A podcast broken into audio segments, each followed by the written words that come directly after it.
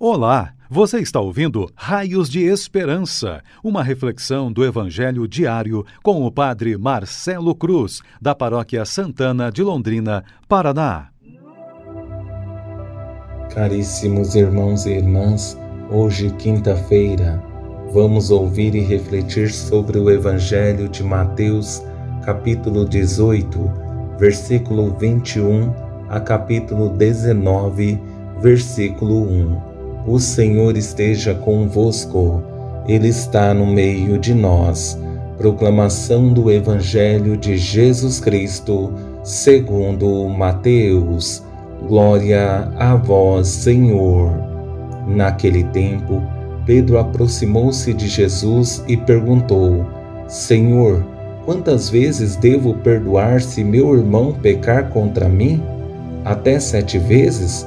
Jesus respondeu: não te digo até sete vezes, mas até setenta vezes sete, porque o reino dos céus é como um rei que resolveu acertar as contas com seus empregados.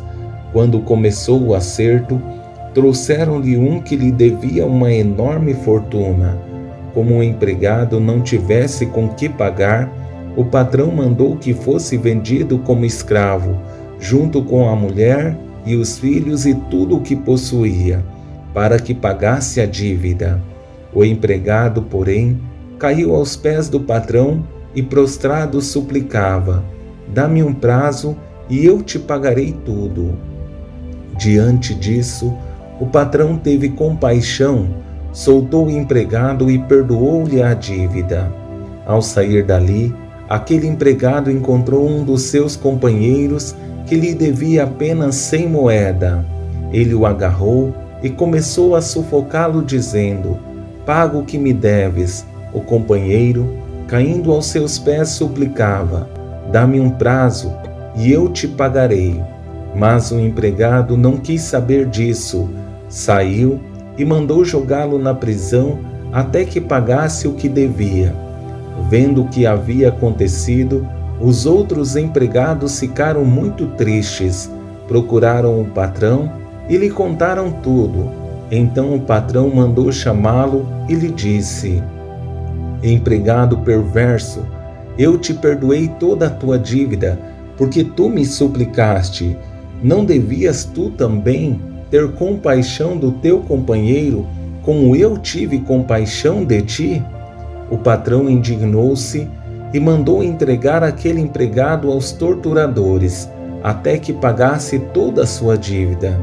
É assim que o meu Pai que está nos céus fará convosco, se cada um não perdoar de coração ao seu irmão. Ao terminar estes discursos, Jesus deixou a Galiléia e veio para o território da Judéia, além do Jordão. Palavra da salvação. Glória a vós, Senhor.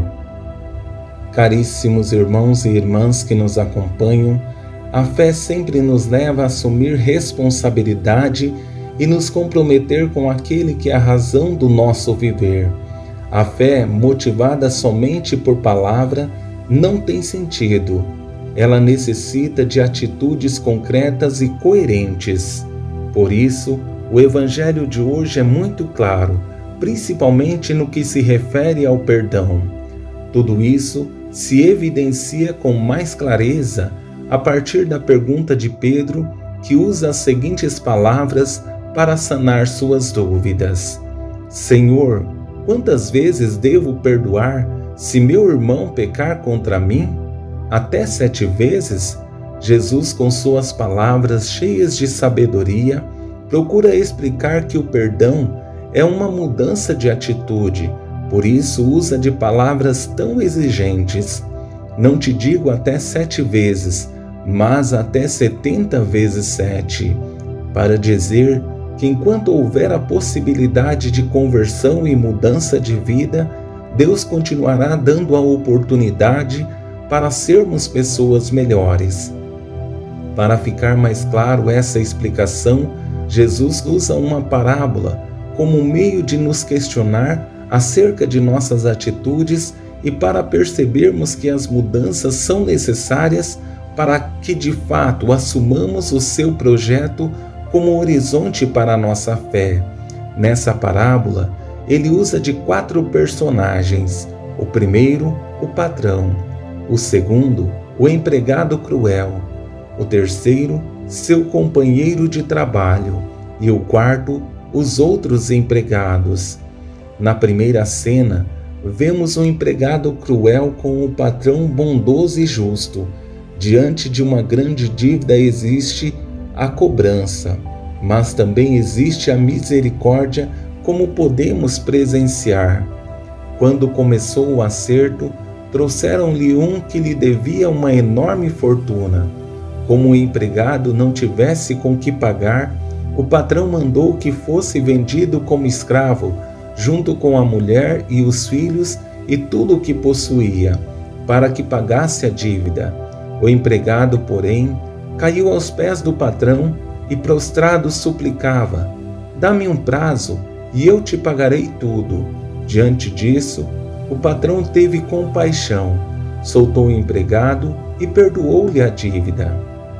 Nesse primeiro momento, percebemos que a misericórdia do patrão e a solidariedade faz com que aquele empregado experimenta esse gesto de amor do seu patrão. Por isso, essa experiência é uma oportunidade dele fazer um caminho diferente. Mas na frase seguinte, conseguiremos perceber que a gratidão, que deveria ser motivação desse homem, se torna algo bem diferente ele não consegue acompanhar a misericórdia que o patrão teve dele. Ao sair dali, aquele empregado encontrou um dos seus companheiros que lhe devia apenas cem moeda. Ele o agarrou e começou a sufocá-lo, dizendo: Paga o que me deves. O companheiro, caindo aos seus pés, suplicava: Dá-me um prazo e eu te pagarei. Mas o empregado não quis saber disso. Saiu e mandou jogá-lo na prisão, até que pagasse o que devia. A maldade tomou conta do seu coração. Não percebeu o bem que acabara de receber e não agiu da mesma forma com o companheiro de trabalho. Precisamos entender que, da mesma forma que a misericórdia de Deus age em nós, também precisamos ser misericordiosos com os nossos irmãos. A ação foi ruim até o ponto de percebermos esse terceiro encontro dos empregados com o patrão, que o procura motivados pela tristeza de ver um dos seus companheiros agir com crueldade. Vendo o que havia acontecido, os outros empregados ficaram muito tristes, procuraram o patrão e lhe contaram tudo. É necessário que entendamos que o mal que fazemos nunca ficará plenamente escondido. Sempre alguém verá, por isso é necessário a conversão enquanto é tempo. Dessa forma, podemos perceber o que é a segunda essência de Deus, a justiça. Empregado perverso, eu te perdoei toda a tua dívida, porque tu me suplicaste não devias tu também ter compaixão do teu companheiro, como eu tive compaixão de ti? O patrão indignou-se e mandou entregar aquele empregado aos torturadores, até que pagasse toda a sua dívida. Precisamos entender que a misericórdia de Deus é grande, mas ele não pode ser conivente com o mal que fazemos. Por isso é necessário uma mudança de vida nos arrependermos do mal que praticamos para fazermos a experiência do amor divino em cada um de nós, principalmente através dos nossos gestos e palavras. Louvado seja nosso Senhor Jesus Cristo, para sempre seja louvado. O Senhor esteja convosco, Ele está no meio de nós. Abençoe-vos, Deus Todo-Poderoso. Pai, Filho e Espírito Santo. Amém.